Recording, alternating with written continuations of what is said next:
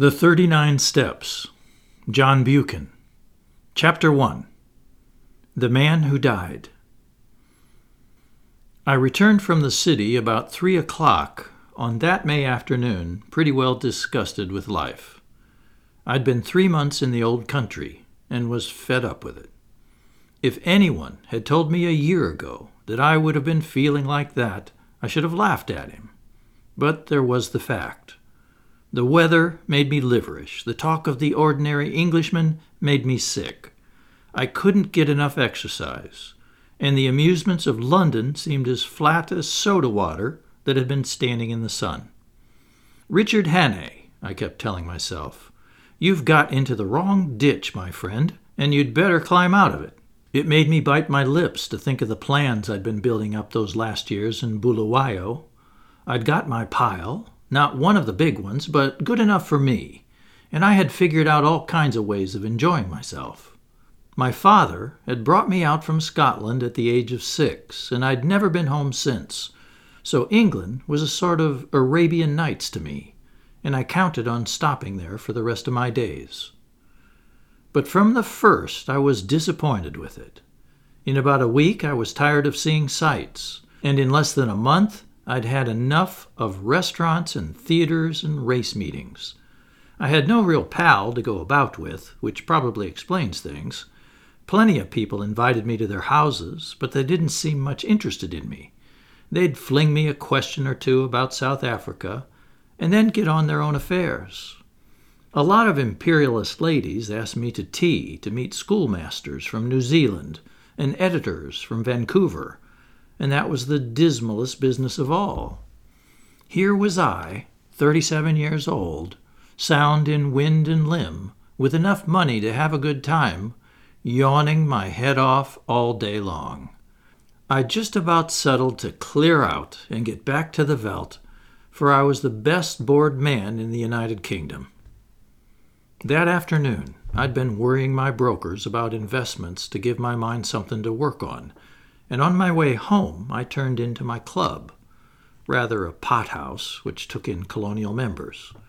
I had a long drink and read the evening papers. They were full of the row in the Near East, and there was an article about Karolides, the Greek premier. I rather fancied the chap. From all accounts, he seemed the one big man in the show, and he played a straight game, too, which was more than could be said for most of them. I gathered that they hated him pretty blackly in Berlin and Vienna, but that they were going to stick by him, and one paper said that he was the only barrier between Europe and Armageddon. I remember wondering if I could get a job in those parts. It struck me that Albania was the sort of place that might keep a man from yawning. About six o'clock I went home, dressed, dined at the Cafe Royal, and turned into a music hall. It was a silly show, all capering women and monkey faced men, and I didn't stay long. The night was fine and clear as I walked back to the flat I'd hired near Portland Place. The crowd surged past me on the pavements, busy and chattering, and I envied the people for having something to do. These shop girls and clerks and dandies and policemen had some interest in life that kept them going. I gave half a crown to a beggar because I saw him yawn. He was a fellow sufferer. At Oxford Circus, I looked up into the spring sky and made a vow. I would give the old country another day to fit me into something. If nothing happened, I'd take the next boat for the Cape. My flat was the first floor in a new block behind Langham Place. There was a common staircase with a porter and a lift man at the entrance but there was no restaurant or anything of that sort, and each flat was quite shut off from the others. I hate servants on the premises, so I had a fellow to look after me who came in by the day. He arrived before eight o'clock every morning and used to depart at seven, for I never dined at home. I was just fitting my key into the door when I noticed a man at my elbow. I had not seen him approach, and the sudden appearance made me start. He was a slim man with a short brown beard and small, gimlety blue eyes.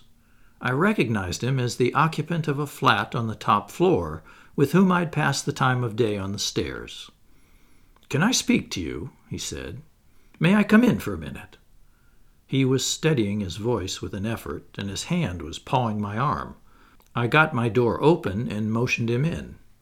No sooner was he over the threshold than he made a dash for my back room, where I used to smoke and write my letters. Then he bolted back. Is the door locked? he asked feverishly, and he fastened the chain with his own hand. I'm very sorry, he said humbly. It's a mighty liberty, but you look the kind of man who could understand. I've had you in my mind all this week when things got troublesome. Say, will you do me a good turn?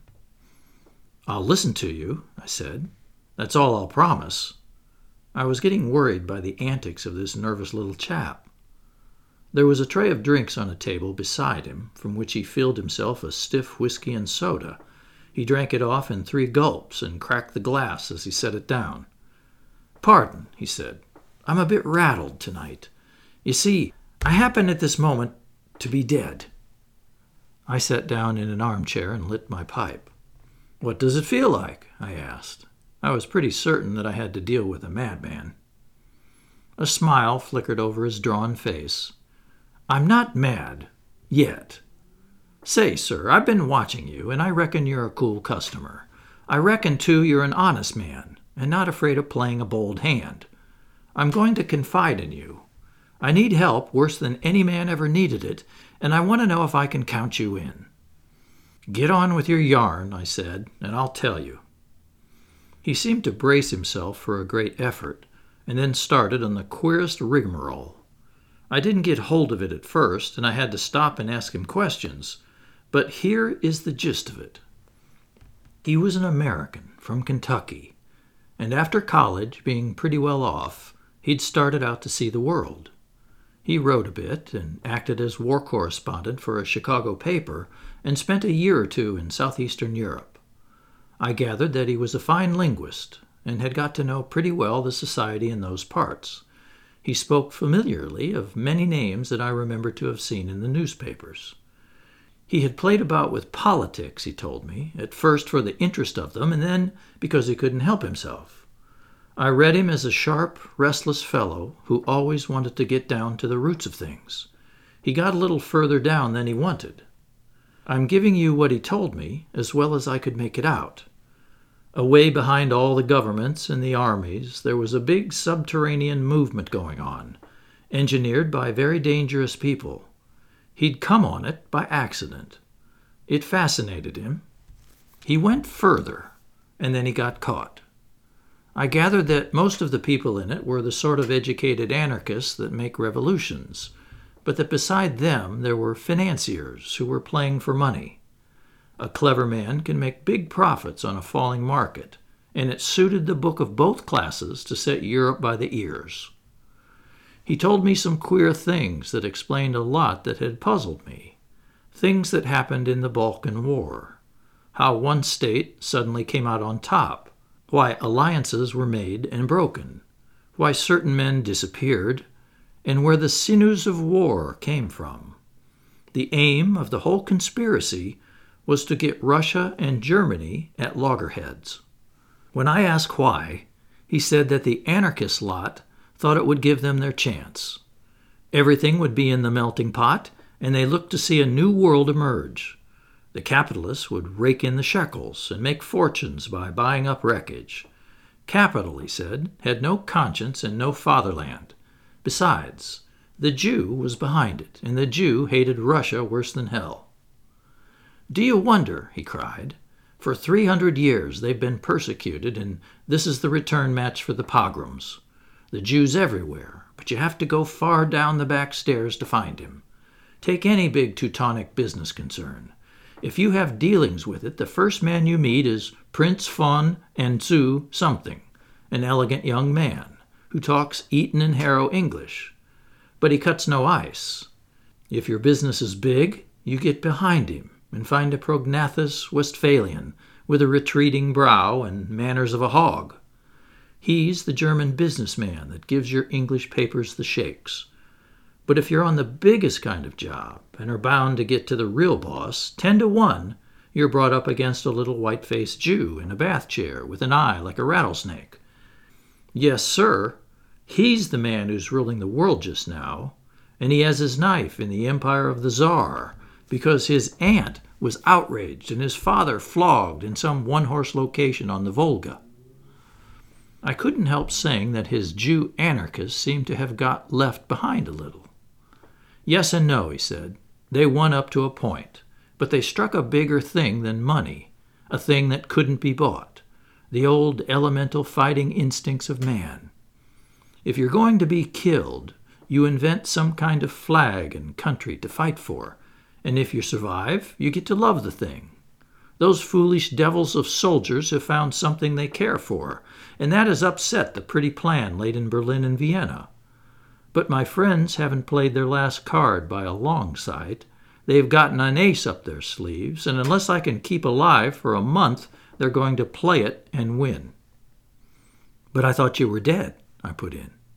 Mors janua vitae, he smiled. I recognized the quotation. It was about all the Latin I knew. I'm coming to that, but I've got to put you wise about a lot of things first. If you read your newspaper, I guess you know the name of Constantine Karolides. I sat up at that, for I'd been reading about him that afternoon. He's the man that has wrecked all their games. He's the one big brain in the whole show, and he happens also to be an honest man. Therefore, he's been marked down these twelve months past. I found that out, not that it was difficult, for any fool could guess as much. But I found out the way they were going to get him, and that knowledge was deadly. That's why I've had to decease. He had another drink, and I mixed it for him myself, for I was getting interested in the beggar. They can't get him in his own land, for he has a bodyguard of Epirotes that would skin their grandmothers. But on the fifteenth day of June, he's coming to this city. The British Foreign Office has taken to having international tea parties, and the biggest of them is due on that date. Now, Karolides is reckoned the principal guest, and if my friends have their way, he will never return to his admiring countrymen. That's simple enough, anyhow, I said. You can warn him and keep him at home. And play their game? he asked sharply. If he does not come, they win, for he's the only man that can straighten out the tangle. And if his government are warned, he won't come, for he doesn't know how big the stakes will be on June the 15th.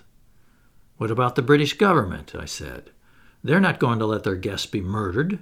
Tip them the wink, and they'll take extra precautions. No good.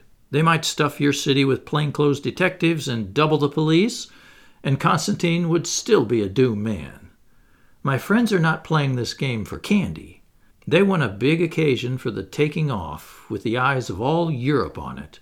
He'll be murdered by an Austrian, and there'll be plenty of evidence to show the connivance of the big folk in Vienna and Berlin. It'll all be an infernal lie, of course, but the case will look black enough to the world. I'm not talking hot air, my friend.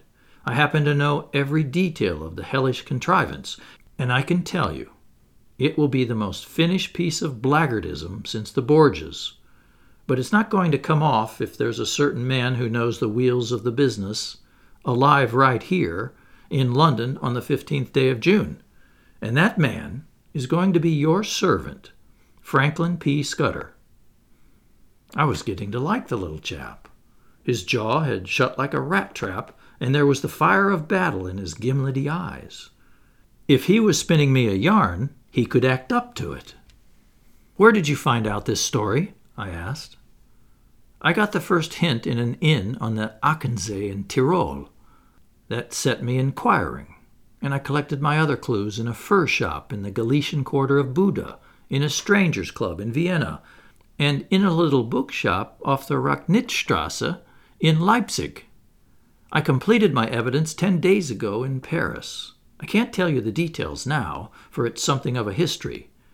When I was quite sure in my own mind, I judged it my business to disappear, and I reached this city by a mighty queer circuit. I left Paris a dandified young French American, and I sailed from Hamburg a Jew diamond merchant. In Norway, I was an English student of Ibsen, collecting materials for lectures but when I left Bergen, I was a cinema man with special ski films. And I came here from Leith with a lot of pulpwood propositions in my pocket to put before the London newspapers. Till yesterday, I thought I'd muddied my trail some and was feeling pretty happy. Then, the recollection seemed to upset him, and he gulped down some more whiskey.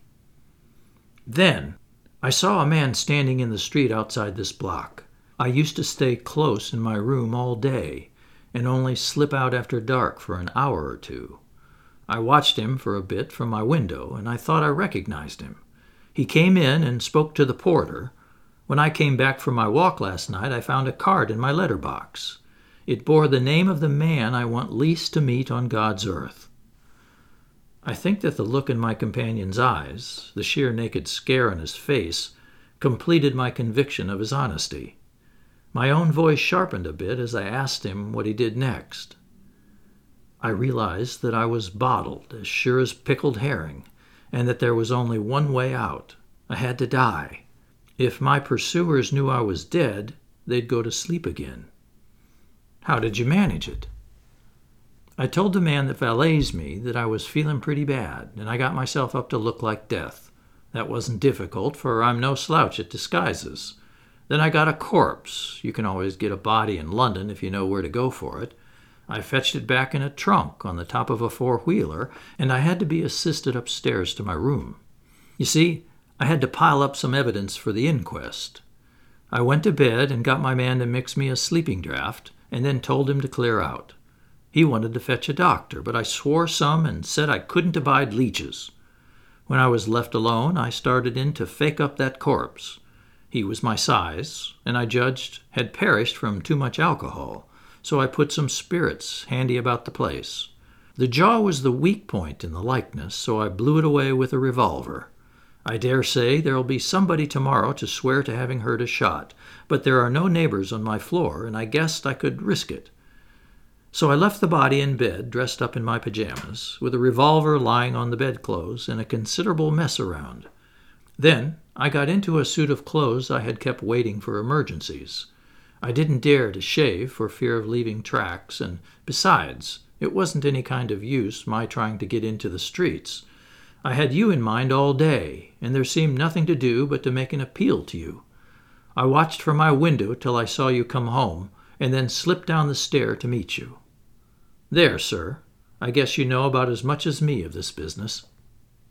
He sat blinking like an owl fluttering with nerves and yet desperately determined. By this time I was pretty well convinced that he was going straight with me. It was the wildest sort of narrative, but I'd heard in my time many steep tales which had turned out to be true, and I had made a practice of judging the man rather than the story. If he'd wanted to get a location in my flat and then cut my throat, he would have pitched a milder yarn. Hand me your key, I said, and I'll take a look at the corpse. Excuse my caution, but I'm bound to verify a bit if I can. He shook his head mournfully. I reckoned you'd ask for that, but I haven't got it. It's on my chain on the dressing table. I had to leave it behind, for I couldn't leave any clues to breed suspicions. The gentry who are after me are pretty bright eyed citizens. You'll have to take me on trust for the night, and tomorrow you'll get proof of the corpse business right enough. I thought for an instant or two. Right. I'll trust you for the night. I'll lock you into this room and keep the key. Just one word, Mr. Scudder. I believe you're straight, but if you're not, I should warn you that I'm a handy man with a gun. Sure, he said, jumping up with some briskness. I haven't the privilege of your name, sir, but let me tell you that you're a white man. I'll thank you to lend me a razor. I took him into my bedroom and turned him loose. In half an hour's time, a figure came out that I scarcely recognized. Only his gimlety, hungry eyes were the same.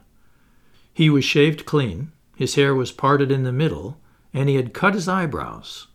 Further, he carried himself as if he'd been drilled and was the very model, even to the brown complexion, of some British officer who had had a long spell in India. He had a monocle, too, which he stuck in his eye, and every trace of the American had gone out of his speech. My hat, Mr. Scudder, I stammered. Not Mr. Scudder, he corrected. Captain Theophilus Digby, of the 40th Gurkhas, presently home on leave. I'll thank you to remember that, sir. I made him up a bed in my smoking room and sought my own couch, more cheerful than I'd been for the past month. Things did happen occasionally, even in this God forgotten metropolis. I woke next morning to hear my man, Paddock, making the deuce of a row at the smoking room door. Paddock was a fellow I had done a good turn to out on the Selakwe, and I had inspanned him as my servant as soon as I got to England. He had about as much gift of the gab as a hippopotamus, and was not a great hand at valeting, but I knew I could count on his loyalty. Stop that row, Paddock, I said. There's a friend of mine, Captain. Captain. I couldn't remember his name. Dossing down in there. Get breakfast for two and then come and speak to me. I told Paddock a fine story about how my friend was a great swell, with his nerves pretty well bad from overwork who wanted absolute rest and stillness. Nobody had got to know he was here, or he would be besieged by communications from the Indian office and the Prime Minister, and his cure would be ruined. I'm bound to say Scudder played up splendidly when he came to breakfast. He fixed Paddock with his eyeglass, just like a British officer, asked him about the Boer War, and slung out at me a lot of stuff about imaginary pals. Paddock couldn't learn to call me sir, but he sirred Scudder as if his life depended on it. I left him with the newspaper and a box of cigars and went down to the city till luncheon. When I got back, the lift man had an important face. Nasty business here this morning, sir. Gent in number 15 been and shot hisself. They've just took him to the mortuary. Police are up there now. I ascended to number 15 and found a couple of bobbies and an inspector busy making an examination. I asked a few idiotic questions, and they soon kicked me out. Then I found the man that had valeted Scudder and pumped him, but I could see he suspected nothing. He was a whining fellow with a churchyard face, and a half a crown went far to console him. I attended the inquest next day, a partner of some publishing firm gave evidence that the deceased had brought him wood pulp propositions and had been, he believed, an agent of an American business. The jury found it a case of suicide while of unsound mind, and the few effects were handed over to the American consul to deal with. I gave Scudder a full account of the affair, and it interested him greatly. He said he wished he could have attended the inquest for he reckoned it would be about as spicy as to read one's own obituary notice. The first two days he stayed with me in that back room, he was very peaceful. He read and smoked a bit, and made a heap of jottings in a notebook, and every night we had a game of chess, at which he beat me hollow. I think he was nursing his nerves back to health, for he had had a pretty trying time. But on the third day I could see he was beginning to get restless, he fixed up a list of the days till June 15th and ticked each off with a red pencil, making remarks in shorthand against them. I would find him sunk in a brown study, with his sharp eyes abstracted, and after those spells of meditation he was apt to be very despondent. Then I could see he began to get edgy again. He listened for little noises, and was always asking me if Paddock could be trusted. Once or twice he got very peevish and apologized for it. I didn't blame him. I made every allowance, for he had taken on a fairly stiff job. It was not the safety of his own skin that troubled him, but the success of the scheme he'd planned. The little man was clean grit all through, without a soft spot in him. One night he was very solemn. Say, Hannay, he said, I judge I should let you a bit deeper into this business. I should hate to go out without leaving somebody else to put up a fight. And he began to tell me in detail what I had only heard from him vaguely. I did not give him very close attention. The fact is, I was more interested in his own adventures than in his high politics. I reckoned that Karolides and his affairs were not my business, leaving all that to him. So a lot of what he said slipped clean out of my memory. I remember that he was very clear that the danger to Karolides would not begin till he'd got to London, and would come from the very highest quarters, where there would be no thought of suspicion. He mentioned the name of a woman, Julia Czechenyi, as having something to do with the danger. She would be the decoy, I gathered, to get Karolides out of the care of the guards. He talked, too, about a black stone and a man that lisped in his speech, and he described very particularly somebody that he never referred to without a shudder, an old man with a young voice who could hood his eyes like a hawk. He spoke a good deal about death, too. He was mortally anxious about winning through with his job, but he didn't care a rush for his life. I reckon it's like going to sleep when you're pretty well tired out, and waking to find a summer day with the scent of hay coming in at the window. I used to thank God for such mornings way back in the bluegrass country, and I guess I'll thank Him when I wake up on the other side of Jordan. Next day he was much more cheerful, and read the life of Stonewall Jackson much of the time. I went out to dinner with a mining engineer I had got to see on business, and came back about half past ten, in time for our game of chess before turning in. I had a cigar in my mouth, I remember, as I pushed open the smoking room door. The lights were not lit, which struck me as odd. I wondered if Scudder had turned in already. I snapped the switch, but there was nobody there. Then I saw something in the far corner which made me drop my cigar and fall into a cold sweat.